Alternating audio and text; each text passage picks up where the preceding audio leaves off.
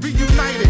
Double LP world excited. Struck a match to the underground. Industry ignited from metaphorical parables to fertilize the earth. Bricks in their cup, trying to burglarize the turf. Scatting off soft ass beats, them get rap happily.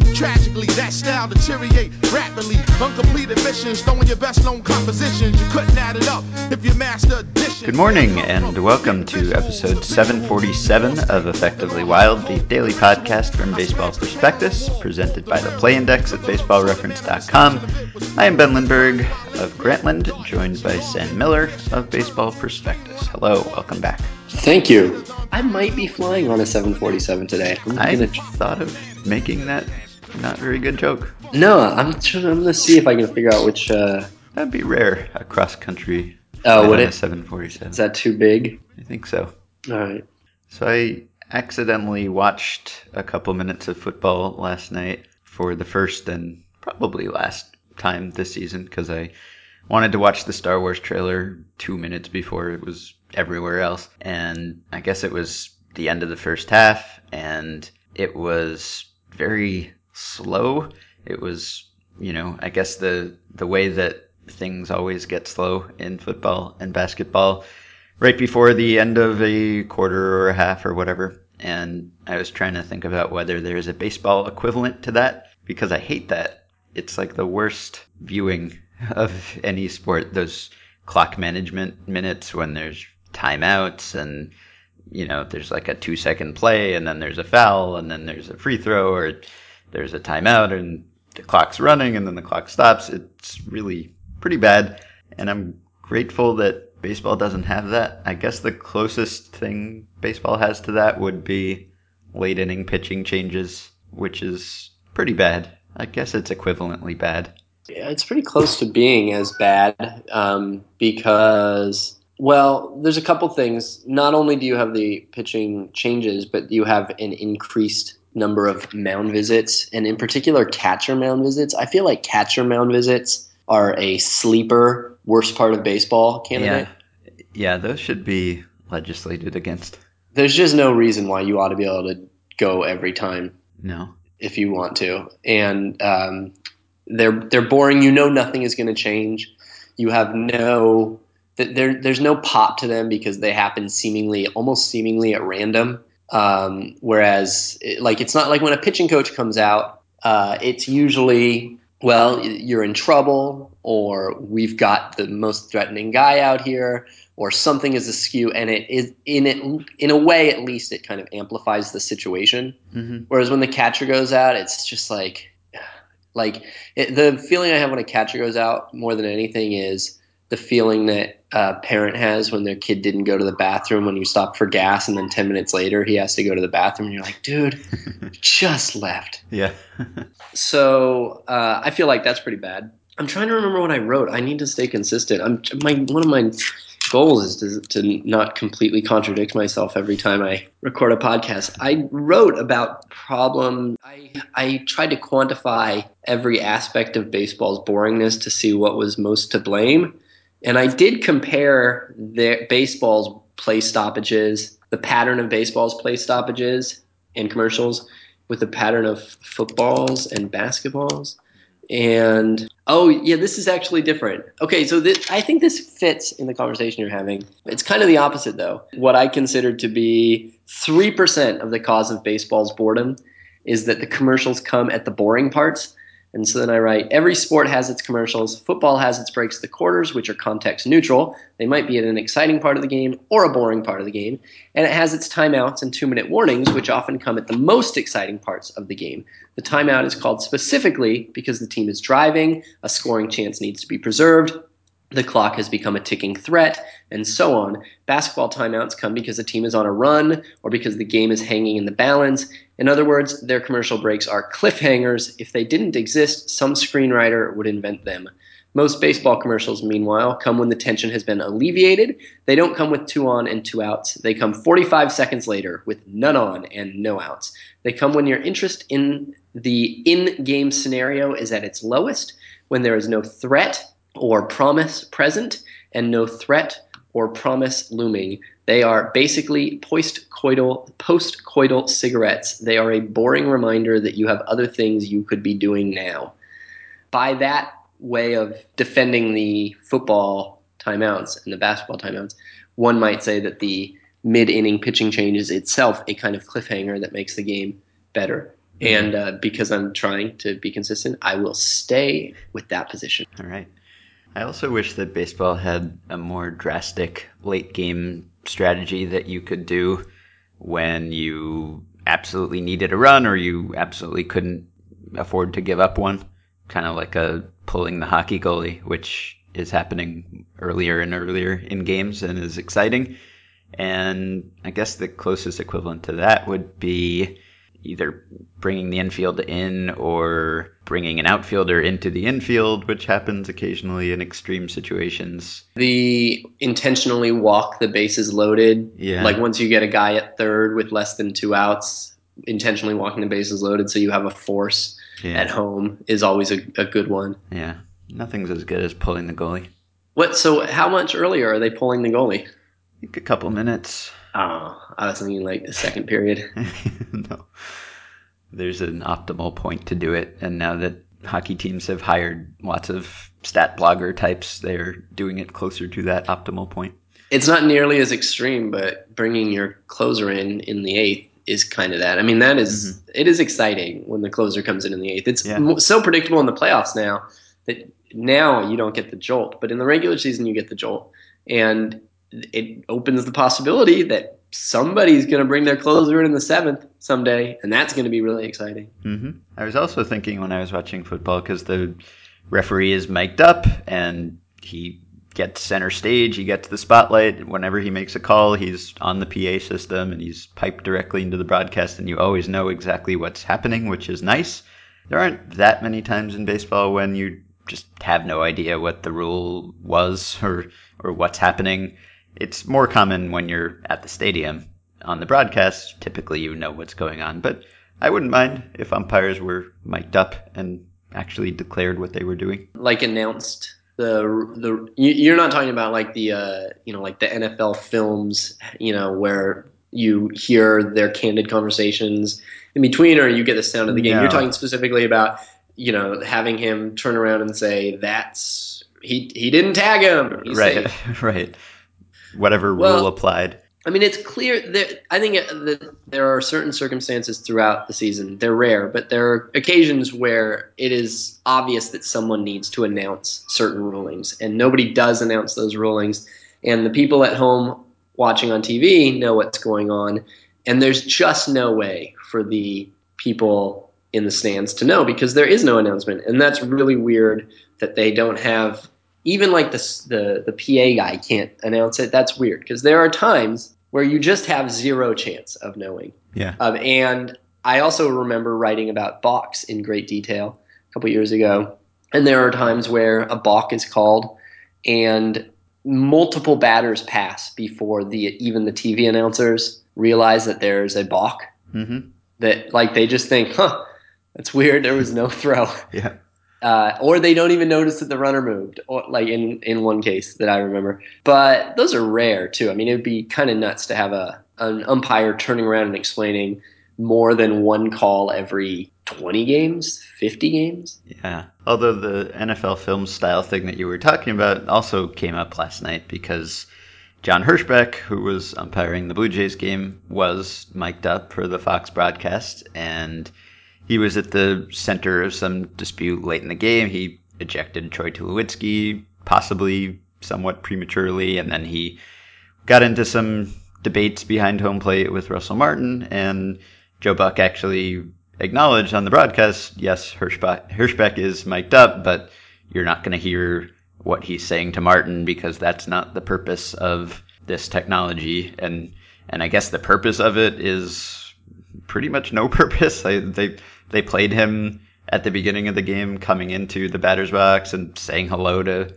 to Perez and asking how his hand was, which I guess was sort of interesting to know what an umpire says to a catcher, just what the routine greeting is, but obviously would be far more interesting to hear how he justifies a call. And you'd think that as long as they vetted it and made sure they got the non FCC permitted language out of there, that it wouldn't be so bad to at least hear how an umpire justified something or hear what the player said to the umpire. A lot of times, obviously, there would be language that you couldn't broadcast, but sometimes there wouldn't be. And it wouldn't destabilize baseball if you heard that sometimes. Have you heard a bad word? You mean?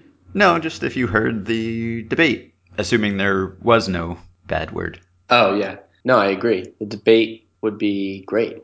Yeah, umpires would hate it, so I guess they wouldn't consent to being mic'd up if that were the would case. But would man who would hate it more, the umpires or the managers? or the players, I think. I think I don't probably. think the players. I don't think the players would care. Yeah, I think probably the umpires would hate it most, just because it would focus the attention more on the times when they did something wrong or when people think they did something wrong. Yeah, the umpire is almost always on the defensive. Yeah, It seems like as it is. for good reason, because everyone else is always on the offensive. Mm-hmm. yeah. Okay, are we doing emails? If you'd like to. All right, I've got some emails. Is there anything else you want to say about Game Three? Nope. Okay. I talked to Craig and Matt on Friday when we were previewing it and just said something about how it seemed like the Blue Jays were a team that could match up well with the Royals in that they could score some runs off a somewhat suspect starting rotation and then take the Royals bullpen out of the game to a certain extent. And that's kind of what they did last night. The Royals bullpen was good and they ended up scoring a bunch of runs, but by the time they did those things, it didn't matter anymore. You must have been excited to watch Kris Medlen, though. Uh-huh. Uh Well, I didn't watch. well, you would have been. I I was uh, tuned in by radio. hmm However, less tuned in with each pitch. Yeah. It was nice to have a game that you just didn't have to pay that much attention to. hmm feels feels like it's a it's a relief when it happens a little bit. Yeah. Um, so let me ask you this about Johnny Cueto. Okay. Free agency. Let's say he was a free agent on July 31st. Like there was a work stoppage, Yeah. And he was a free agent going into this offseason with nothing after July 31st. And then another version of the universe where the Royals missed the playoffs, and he's a free agent after October 3rd or whatever. And then this version here, where let's say let's say that he doesn't pitch again, the Royals I don't know get swept or something. Mhm. He's a free agent right now. Yeah. How much how much money is lost from July 31st to each of those two other scenarios? So if the first scenario is 100%, the work Yeah. stoppage scenario, then the season ends after the regular season scenario, I'll say he gets 90%. And playoff scenario, he gets 83%. Wow. Okay, so first of all, it's such a bad break to be Johnny Cueto in a way. Not not specifically Johnny Cueto, but there are, every once in a while there are guys like Johnny Cueto who uh, like Cueto was a good prospect. He was a, he was a very good prospect. So it's not like he's a Corey Kluber or anything like that. But we have talked multiple times on this show about how Johnny Cueto never seemed to really get the credit he deserved for being arguably the second best pitcher in baseball over a long period of time. Yeah. And that sort of sucks when it's happening, when you're like, geez, man, I'm really good, and people are only acting like I'm pretty good. But where it really sucks is how quick people are to declare you dead. Uh-huh. And I I feel like if Cueto, I- you know, like I wouldn't, even though Cueto and say Chris Sale are kind of have been more or less equivalent pitchers for a, a long time, I feel like if Chris Sale had the same August and September and October, and I asked you that question, uh, it would be like 99% and like 99%. Uh-huh. Nobody's reassessing Chris Sale. And yet, there's a, there was always a little distrust about what Johnny Cueto was doing. mm-hmm. And uh, I don't know. Maybe it's the peripherals thing. Maybe you can make a case that guys who outperform their peripherals are just as undervalued now as we used to think guys who overperform their peripherals were overvalued 15 years ago in the pre DIPS era.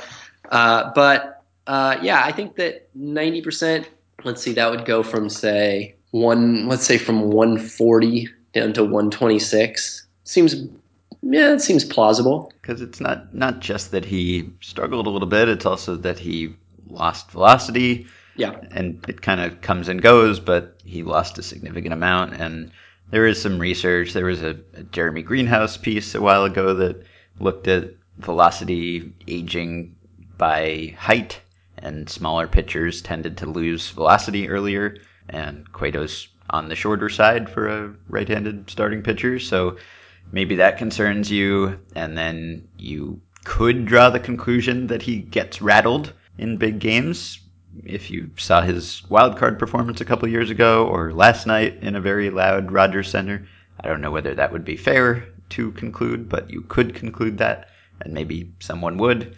So between those two things and just uh, maybe the fact that he doesn't want to pitch on short rest, which is Yeah. non-ace like, Yeah. and so people want your ace to be your horse, so you don't really want to pay number one starter money for a guy who's not going to do some of the things that lots of number one starters do. So Yeah, I wouldn't normally adjust it down any for the postseason. Like if if I said ninety percent in scenario two, I would probably say ninety percent in scenario three as well.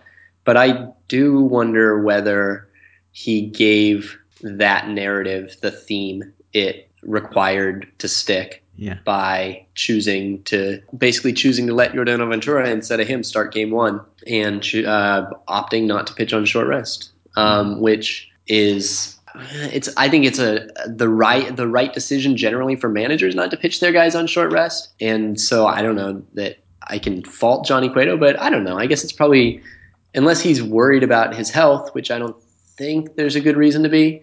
I don't think it's probably the player's job to opt out of a usage that his manager or his front office deems best for the team. hmm Uh, I mean, you can say he knows himself better, and maybe we don't know what the conversation was like. Maybe he said, "Yeah, I'm happy to do it, but bro, I have pitched on short rest." Or yeah, I guess he hasn't, but like I know how my arm feels, and yeah, and I just don't think. I mean, I'm happy to do it, yeah. but I know my arm, and I gotta tell you, man, I don't think it's gonna be the best for you. hmm If it's that, then it's a probably a great choice that he made, and yet Yeah. it still probably hurts him. Andy McCullough described it at least once in print as refused, which Uh-huh. is somewhat stronger than that. Uh huh. So, Yeah. Yeah. all right. All right. So, emails. Okay, well, you were listening to a baseball game last night, so I will ask you Austin's question about listening to baseball games. I am a Cardinals fan in Kansas City and greatly agree that the Royals broadcast is not good. I am currently listening to Toronto's broadcast, and one thing I like is how audible the stadium announcer and walk up music are. I wish more broadcasts incorporated this. Can you discuss what makes a certain broadcast good versus another? Boy, I don't know. That's it, it's so different than TV, where with TV there it's it's really a production, and the graphics matter, and the what slow mo you have matters, and what pitch tracker you use, and how how often the pitch tracker is there, and, and really more than anything else, whether your center field camera is directly behind the mound or off center, all those things matter a great deal. How your your sideline reporter is, but with the radio, it's basically just one guy, two guys, or three guys talking about the game, and then there's some bumper music, and that's the ex- entire experience. hmm And so it's really hard to say anything beyond whether the the one guy, two guy, or three guys has feel. And if they have feel, then that goes a long way. And if they're annoying, then you just don't want to spend any time in their mental headspace. I think that having to me two is the appropriate number for a radio broadcast. Even like I think that Dave Flemming is as good at radio as any broadcaster in the world. And I much prefer him when he's with Jon Miller than when he's alone. And same with Jon Miller. I think Jon Miller does. Jon Miller probably does the solo better than anybody uh, other than Vin Scully. Uh, but I also would rather hear him talking to somebody when I can. And then there are other guys who I like a great deal in a pair, and I actually dislike when they're solo. Um, so I think two is the right amount of people. And I think ideally, I like a broadcast which is kind of like this podcast, where the conversation is likely to uh, be free enough to go in different directions to occasionally surprise you. I think that if you have a crew that can kind of tuck in little jokes or asides or patterns that become like little Easter eggs. That helps. Yep. One of my favorite examples of great radio broadcast was in I think 2013, might have been 2014, where the Giants had the like uh, it's like the Honda home run tracker or something like that. I think it was the Honda home run tracker, and so the home run would get hit, and then they'd fire up this home run tracker that they had, and it, they'd it, you know like a couple minutes after they'd go, all right, well that the home run tracker says that one was 434 degrees, uh, 434 feet, and then sometimes though like after a couple of days, then it started to get kind of like like you're like, wait, really? Because they'd talk about how like, well, the the home run tracker hasn't we haven't warmed it up yet. Hang on, it, we'll have it for you in a few minutes. Mhm. I was like, what? What is this? Like, I really wanted to see a picture of this home run tracker. Like, what is this software they're using? That takes a few minutes to warm up, and at one point they went back to back, and they're like, "Oh, well, it's going to take a little while." And then finally, after like two weeks, I finally realized, like, like an idiot, oh, they're the home run. They're just making this up. This whole thing is a fiction that they've they've created a universe where they have this special tool that Honda bought for them and only they have access to. Might have been the Hawaiian Airlines home run tracker. I don't know. And like they had just slowly built like almost an entire sitcom that played in 12 seconds uh, bursts uncommented upon.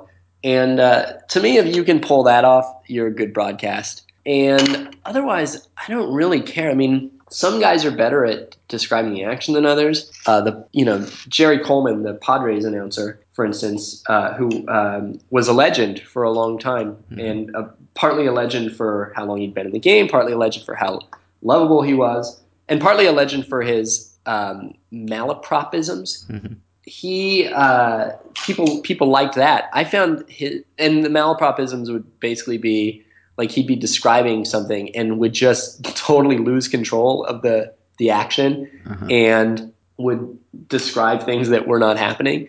And that was part of his charm. And to me, I found it completely uh, confusing and uh, distracting, and I didn't like it. And so, in some ways, it's a matter of personal taste. But most, almost all broadcasters are capable of describing the play with like 96% of the same words and efficiency. Um, so it's not really that generally. It's more how you fill the blank space and whether I like you and your voice. And there aren't that many strangers that I want to hear talk for three hours. And the ones who you start to really want to hear talk for three hours um, become great. It's a lot like a podcast. I've told people that my favorite podcast is the three hour podcast that Jon Miller and Dave Flemming do every day during the season. Did you like the piped in PA audio on the Blue Jays broadcast? It was jarring the first time I heard it, but not in a good or bad way, at least immediately. I think that I'm good with that. Yeah. Mhm. I don't. I don't think jarring isn't the word I I would describe it with uh, as. I think it's good. I think that generally speaking, yeah. All right, Brian says in the final game of the Cards Cubs NLDS, Mike Matheny pinch hit for Randall Grichuk with Greg Garcia. He did this because Greg Garcia was 3 for 4 versus Pedro Strop, whereas Grichuk was 0 for 4. This small for, small sample size thinking drives Cards fans nuts. We call it, and also his bullpen usage, methenaging. Methenage. That's bad. I don't know how to You should not call it that.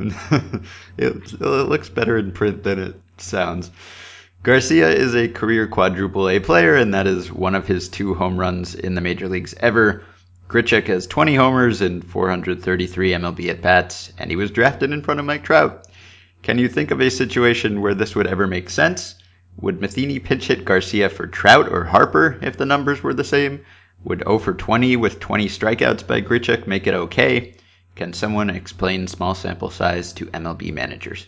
I wonder how many of these cases there is something beyond the small sample size stats that the manager is taking into account, whether he should be or not.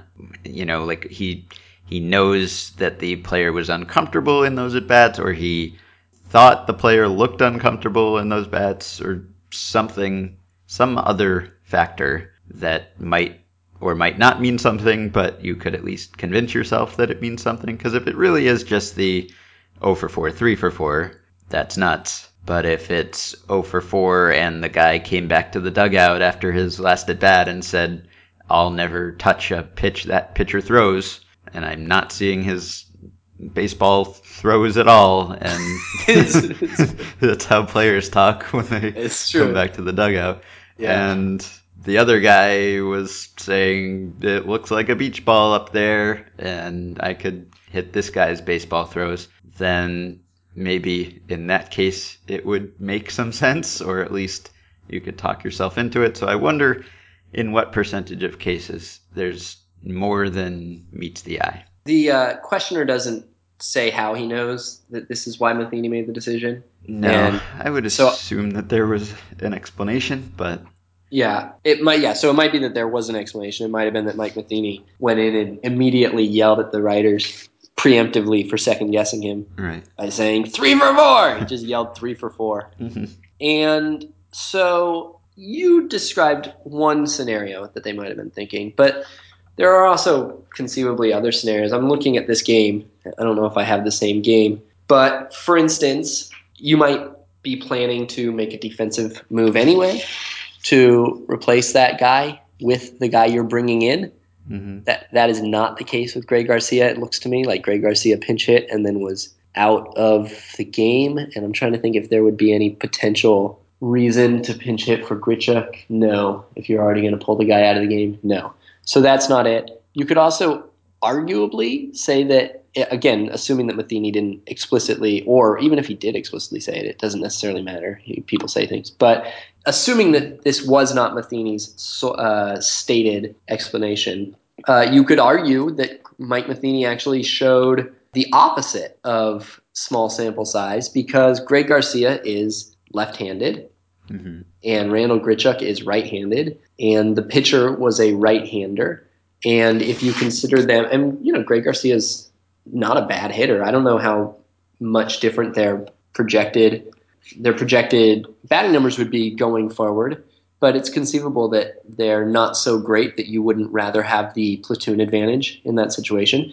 But Greg Garcia, in his short career, actually has a crazy reverse split, and actually Randall Grichuk in his career also has a reverse split. And it might be that Mike Matheny is so smart that he went, "I'm not going to fall for that. I know that most hitters have predictable splits. I'm going to regress." He pulled out his copy of the book, did the regression with the number of plate appearances they've each had against left-handers, and said, "Yep, Mhm. forget the small sample. Garcia's my guy." Yeah. Um, so that's plausible. Yeah. Um, You could do a projection based on how a guy hits certain pitch types and what pitch types that pitcher throws. I mean, it could be an incredibly advanced calculation that is going into this decision that is masked by the 0 for 4 and the 3 for 4. Do you buy that the pitch type? I know that that has been one way that smart people have hypothesized or tried to square the challenge of making these decisions based on very small samples with the appreciation that in fact some guys do see some guys better than others and that it's a worthy goal. But given where we are now, when you see that someone hit X on sliders or on similar pitchers, I see this a lot on, by the way, like this is always the one sign that this is not a way of statting that you should take seriously. I see this a lot on Yahoo's player notes. Uh-huh. Like you've got like, you know, Jason Heyward's on your fantasy team or whatever, and there's a note and you're like, Oh, I wonder if he hurt his knee or something, and you click it and he's like hitting two eighty three against similar pitchers and it's like no. yeah. But I, that Yahoo aside, for instance, uh, Vince Gennaro, I know has been working on this, right? Yeah. On bucketing pitchers Yeah. uh, by type. Uh, and when you see it generally, or when it's mentioned generally, how seriously do you take it at this point? I take the concept very seriously. I don't really take the applications of it that I've seen very seriously. Yeah, I think it should make sense that you could look at arm angles or velocity or pitch types or some combination of all of those factors and come up with a profile and project how a player would do against a pitcher who had those traits. But I think probably just saying that he hits X on sliders and Y on sinkers or something is too simplistic and probably doesn't tell you much. Yeah. Okay. Wait, did we answer the question? Oh, Can you think of a situation where this would ever make sense? Would Matheny pinch hit Garcia for Trout or Harper? No. If the numbers were the same, no, he would not. But would 0 for 20 with 20 Ks by Grichuk make it okay? I think we've, at some point, we must have answered this because we talked about the Ray Durham, Mariano Rivera yeah. example that sent you on a years long reporting quest, Fruitless. fruitless, ended where so many years long reporting quests do. Yeah. Ended with unanswered messages on Ray Durham's voicemail. Should have just asked uh, Ned Garver what he thought Yeah. about Ray Durham's challenges against Mariano Rivera. Um, I don't know. I, I, I mean, again, with Garcia and Grichuk, it's not a move I would make, but I, I, I mean, I basically like Greg Garcia, and w- off the top of my head, given the platoon splits, it doesn't strike me as necessary, like on its face, absurd. Mhm. Uh, without having seen the over 4 and the 3 for 4. So I don't know if this is the perfect example, but do you remember what we've said uh, when we start taking it seriously? I know I've given the Rickie Weeks example Yeah. Right. where Rickie Weeks was was so bad against Sergio Romo that the numbers had nothing to do with it. Like he'd seen something like 20 sliders and like all of them were out of the zone, like all 20 and he'd swung at like 18 and was Yeah. 0 for 6 with six strikeouts and had never put a ball in uh, had never fouled a ball off, something like that Yeah. there's it's probably less about it's not i don't want to say it's less about the size of the sample and but size of the sample is not the only or maybe not even the most pressing How ugly the sample was. yeah it's the extremity of the sample it's it's the amplification Mhm. of the results and i mean i think as much as possible you want to get away from how many hits he has and how many at bats and if you can look at how often he has if you could just look at how often he squared the ball up how often he swung and missed and what his maybe what his o swing rate is against a guy Mhm. just knowing that well, i would probably feel comfortable making borderline playing time decisions after 20 at bats maybe Uh-huh. That's Bor- reasonable. and and and I mean, I really mean border. Like I wouldn't put I wouldn't put Garcia yeah. in for Mike Trout. Yeah. But uh, if you have two guys who are you know more or less close to equal players, I would use that as a as a as relevant data to deciding whether one is actually better in this scenario than the other. hmm There has to be a point at which the player starts thinking about it, which might affect how he does. Because players know who they own and who they've been owned by, and maybe if it's enough ownership, you go up to the plate or you go to the mound thinking about that, and even if it was purely random, you have less confidence than you would otherwise, and maybe that affects how you do. So if I thought it had gotten to that point, I might do something. So, say a major leaguer has faced, I don't know, 250 pitchers who are currently active in his career at some point in his career. Of those 250, how many do you think that hitter has a mental, a strong mental feeling one way or the other about his experience against the pitcher? I mean, he probably knows roughly how well he's done, but how many is he thinking ownage, one direction or the other? I'll say 50. All right. Just So, yeah, for those 50, it's not irrelevant that he feels that ownership Mhm. one way or the other, one direction or the other. I'd say so. Okay. All right. Do you have a play index? Yeah, sure. All right. Let me uh, let me get. This was inspired by a question. In fact, Tyson emailed to say I was on Steve Buechele's Wikipedia page. That's it. Enjoy the rest of your week, everybody. The show is over. Hang on. I now I gotta go to Steve Buechele's Wikipedia page and see if there's anything interesting here. Presumably, he was looking him up because he's the bench coach of the Rangers, and this came in during a series that the Rangers were still playing in.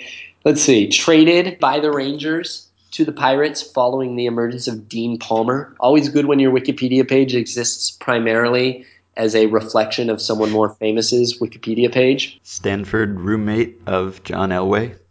Is that right? Mhm. Wow, that's a pretty good one. Son was drafted by the Giants in the 14th round. None of his children seem to have been named after any professional football or baseball players. All right. Eh, not a good That's Wikipedia about page. it. All right. I was on Steve Buechele's Wikipedia page, and it claims that Buechele was known for hitting solo home runs.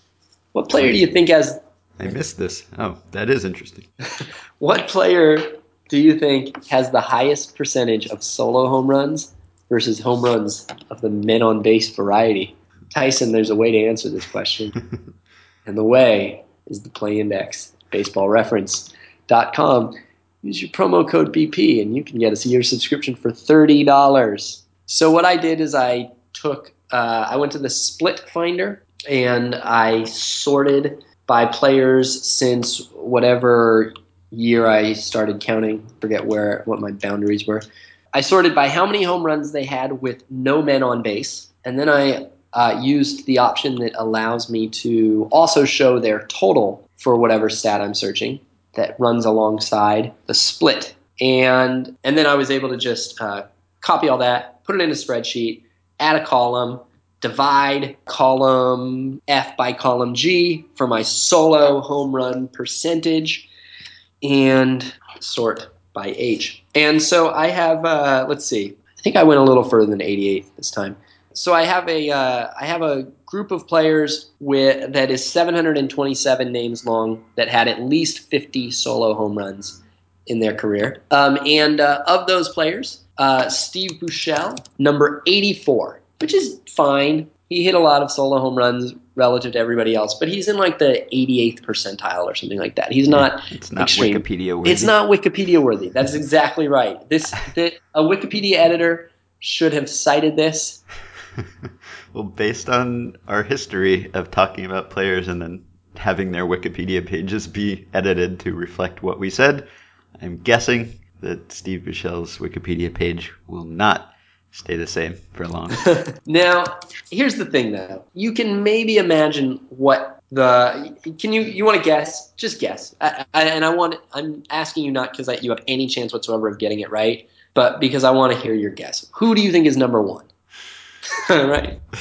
Just go ahead. Just who do you think? Pick someone you that you think has a slightly better chance of being number one than every other person. Was there a minimum number of homers? Fifty solo homers. Greg Vaughn. Greg Vaughn. See, no no feel, Ben. No, there was no process in your guess. That's what I wanted to see. I wanted to see if you had any process. What I should have done was Greg Vaughn is 618th, by the way. Uh-huh. So what you would want to do is get someone who played for bad offensive teams and someone who hit slightly more than the minimum number of home runs, so that it would be a better chance of having some strange fluky result. No, Ben. What you want to do is name a leadoff hitter. That too. Yeah, because if you're a leadoff hitter, then guaranteed a quarter or so of your plate appearances are going to come leading off. If you're an ambush leadoff hitter, a esky type, you might say, who swings at a lot of first pitches, you're likely going to get the pitcher's, you know, grooved fastball to start the game. And so those might be that might be your best chance to hit a home run. And if you're a leadoff hitter, you're also probably batting almost certainly, in fact, certainly batting in front of the number nine hitter, the number eight hitter, the number seven hitter. So you're likely to have the worst part of the offense batting in front of you. So the number one guy by like a huge margin, incidentally, is Eric Young. Not sure which uh, the first Eric Young because EYJ, no way EYJ hit 79 home runs. So uh, Eric Young Sr. hit 68 of his 79 home runs for solo shots, which is amazing, even by you know by leadoff hitter standards. That's amazing. I'm gonna see what percentage came. I'm gonna see what his home run rate is in his first at bat of the game to see if it's mostly that. So I'm going to. This is not a play index. This is just classic free baseball reference awesomeness. All right. So first, Greg Vaughn made 38 plate appearances as a leadoff batter. Yeah, not really though. As a pinch hitter, I assume. Started seven games as a leadoff hitter.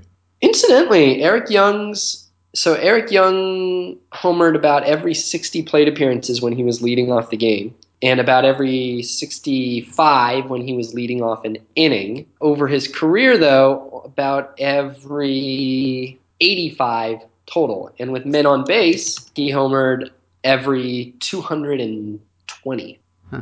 plate appearances.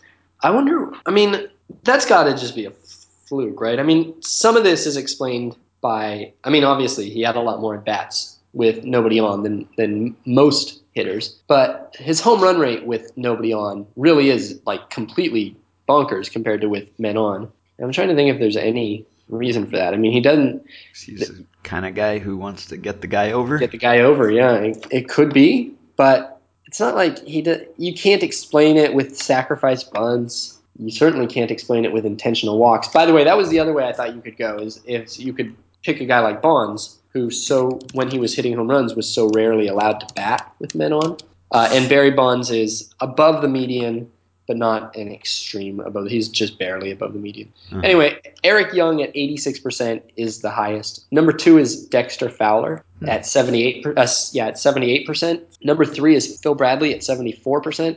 So you go from 86 at the top to 78 to 74. So that gives you an idea of how extreme this is. It's 12 percentage points between Young and number three. Whereas the from number three, if you drop 12 percentage points, it drops you all the way down to number 150. Uh-huh. So there's a huge, huge gap for him. But anyway, back to Steve Buechele. One of the things that makes Steve Buechele's solo home runs notable is that, in fact, he never batted leadoff. He batted three times. He batted five times in the leadoff spot. All of them entering the game late. So he never once led a game off. And so he did actually hit a lot of solo home runs relative to everybody else if you look at it that way. So just looking at what he did with men on versus no men on. With men on base, he homered 2.2% of the time. Without men on base, he homered 3.3% of the time. So, you know, a 50% increase in his home run rate, which doesn't seem that extraordinary. Even over the course of a career, it sort of feels like just a statistical fluke. Uh, but it's also a lot, and I think it merits, if not a mention on his Wikipedia page, at least perhaps a reputation among some of his teammates. The thing about it too is that Steve, poor Steve Buechele, he's been out of the game like 20 plus years and still has to hear this tied to his name. And this is not a positive thing you're saying. If his teammates said it, or if his broadcaster said it, or a writer said it, or whatever, it's it's a knock, right? Like Yeah. are- we're clear that this is a knock. This is an insult. I mean, it's not for Eric Young because Eric Young, it's his role. Well, Mhm. it's kind of is for Eric Young too, but but mostly it's not. But for Steve Buechele, it's basically going, oh, like here comes uh here comes old stat patter coming Yeah. up with nobody on, all the pressure's off. Now he hits a home run. You put Yeah. him on, put two guys in front of him, and he'll just choke it all away. Yeah. Poor Steve Buechele.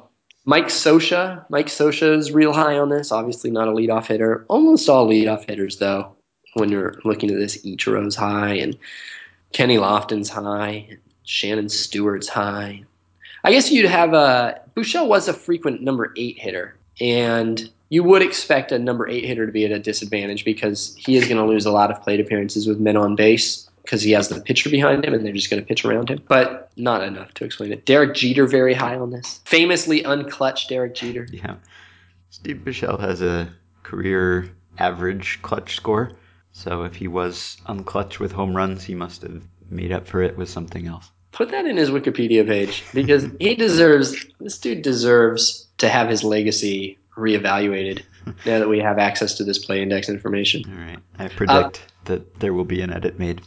By the way, the uh, at the very low end, second from the bottom is Kevin Youkilis, hmm and fourth from the bottom is Paul Goldschmidt. So if uh, if we're looking at this as in any way uh, proxy for clutchness, you can tell those guys they're super clutch. Ryan Howard is like 15th from the bottom, so most of his home runs come with runners on base. Which uh, one of my favorite things about baseball is that Ryan Howard is actually a huge RBI machine and not just Yeah. like a, a media generated RBI machine that he actually is like a billion times better with runners on base. And I've written about uh, why that is because of defense positioning, but he also hits a lot more home runs with runners on base Uh-huh. than without. All right. So good for Ryan Howard. Good for him. You really should hit more home runs with nobody on base, if you think about it. In in fact, Steve Buechele, I'm going to go further and say that Steve Buechele is a hero because the a single with men on is a tremendously valuable thing. And if there is a clash between an approach that hits a single and an approach that hits a home run, well, hey, with a runner on third and two outs, or with a runner on first and one out, or and none out even, getting a single is like it's awesome. It's tremendous. Now, getting a home run is obviously better, but we're we're assuming there's a trade-off that makes some situations more valuable for a home run than others, and some situations more valuable for a single than others. And the one that is most valuable for a home run is always going to be nobody on. Because if there's nobody on and you single, the odds are that that's going to still produce zero runs. And if there's nobody on and two outs, the odds are especially that that's going to produce zero runs. And you should be trying to hit home runs with nobody on. That's the way that you really move the run expectancy needle.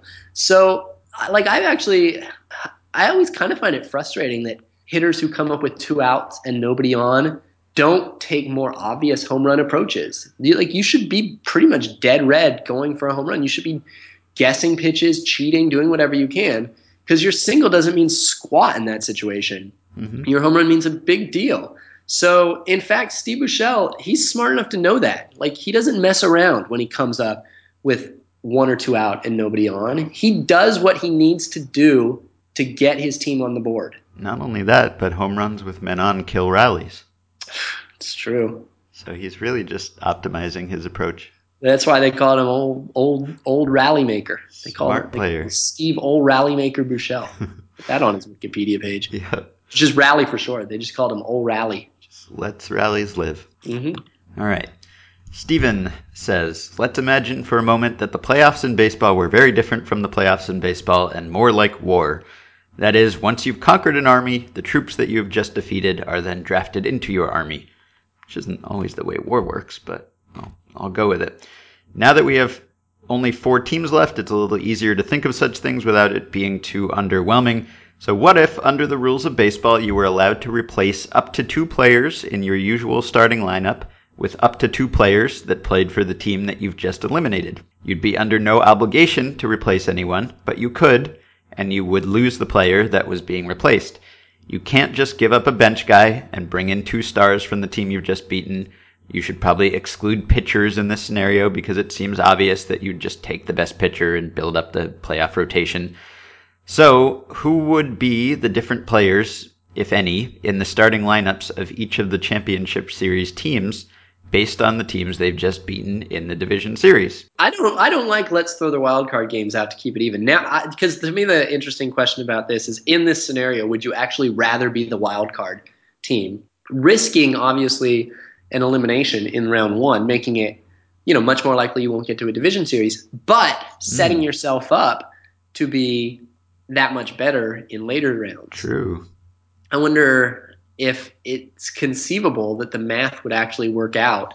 If you would be, if the advantage that you gained over your later opponents would be so much greater that in fact you would overwhelm the odds disadvantage of having to play one extra series to get there. Yeah, you probably could, it, depending on the right on the team matchups. Because I don't know, I was chatting with Rob Arthur last night just about how much adding Mike Trout would improve a team's odds in a seven game series if, if he were replacing an average player.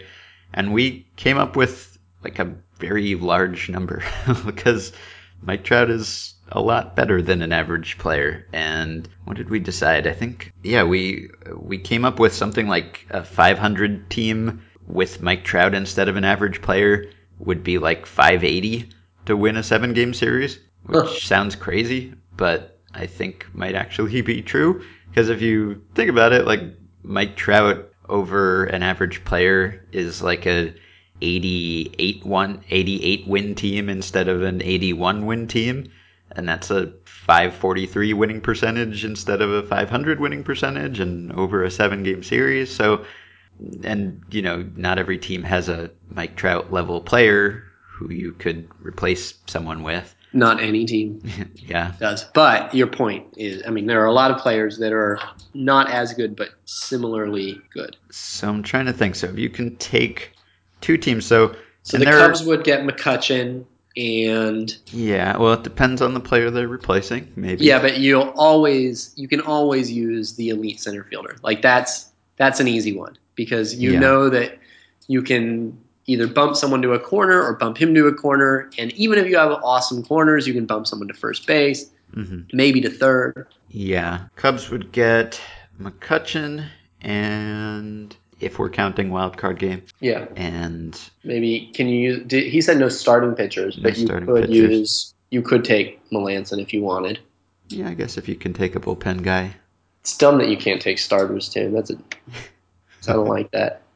Let me take a starter. Then you'd just take Gerrit Cole. Well, you would because he's their second best player.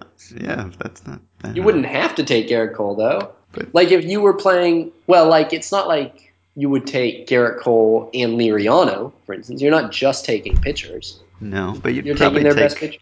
one pitcher almost always. Usually, but not from the not necessarily from the Rangers. Maybe mm-hmm. with the Rangers too.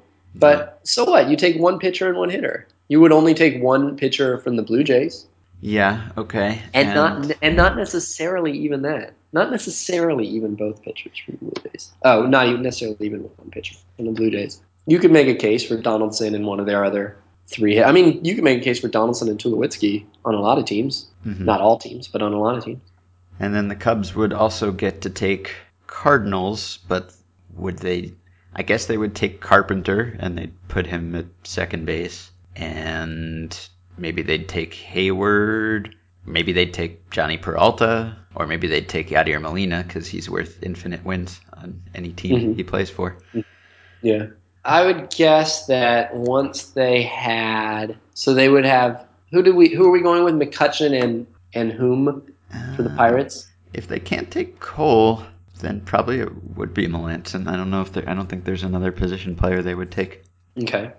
All right, and then the Cardinals. They yeah. So probably at this point they pro- yeah they take Carpenter for sure, hmm and then either Heyward, Molina, or Rosenthal probably. Okay, and then so the Astros would have taken. We don't need to worry about who. yeah, we okay. So we don't so care about them. So, so the Royals now would the Royals take Carlos Correa and replace Escobar, or would they choose to keep Esky Magic? they oh they I think they would keep Esky Magic. can't they they can't trade huh could they tra- uh, yeah because what they'd love to do is have Esky just bat the first time and then immediately pull him Yeah, just one even pitch, just one really, pitch. Yeah. and then pull him but if it's a roster thing like you can't replace Cologne with with Correa hmm and so okay yeah I think no anyway they would take Correa I wonder how often the chemistry concerns would prevent a team from making a move, just of getting a mercenary who was on the team you just beat instead of the guy who's been with you all year. I'm not totally sure the Astros. Oh, the Astros would take Miller and Betances from the Yankees, and so now would you take that guy? Are those guys available? Like, would you? Could the Royals They then would be, take yeah. Betances and Correa? Sure. Okay, so that's it. Okay. So the Royals would have Betances and Correa. All right. And the Mets. Wait, the the Blue Jays Okay, go Blue back. Jays. The Blue Jays beat the Rangers, That's a tough one. I guess they would take Odor. and yeah, there's not a lot there. No. Choo, Yeah, maybe. And what would you? Where would you put him? a corner, like left field. Yeah, you would. You would take Choo over Ben Revere. Yeah. Poor Ben Revere. Doesn't no magic, no hashtag magic for Ben Revere. No. And the Mets. What Dodgers would the Mets take? They would take Seager. Yeah, yeah. They'd take Seager, and maybe they'd take Kendrick too. They might, yeah. Hmm. They might. Yeah, that's pro- that'd probably be it. Okay. Oh, Jansen, Seager and Jansen. I mean, Yeah. the Mets could really use an Jansen eighth would inning look guy. good on the Mets. yeah. So Seager and Jansen. Okay. Yeah, we're done. Okay. Yeah, that's right. We're done. All right. We've got a couple other good ones. I'll star them, save them for next time.